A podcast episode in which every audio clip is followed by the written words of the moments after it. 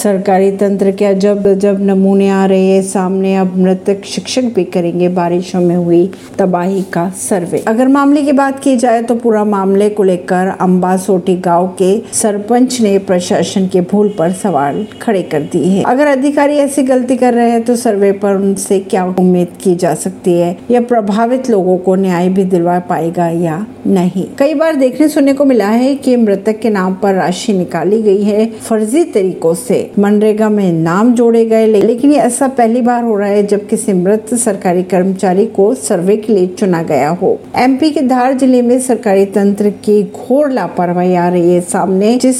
शिक्षक की तीन साल पहले मौत हो चुकी है उसका नाम बारिश से हुई तबाही के सर्वे दल की लिस्ट में डाल दिया गया मामला सामने आते ही प्रशासन की कार्यशैली पर सवाल भी उठने लगे जो सर्वे किया जा रहा है वो उसमें कितनी ईमानदारी बरती जाएगी ये तो आने वाला वही बताएगा परवीन सिंह नई दिल्ली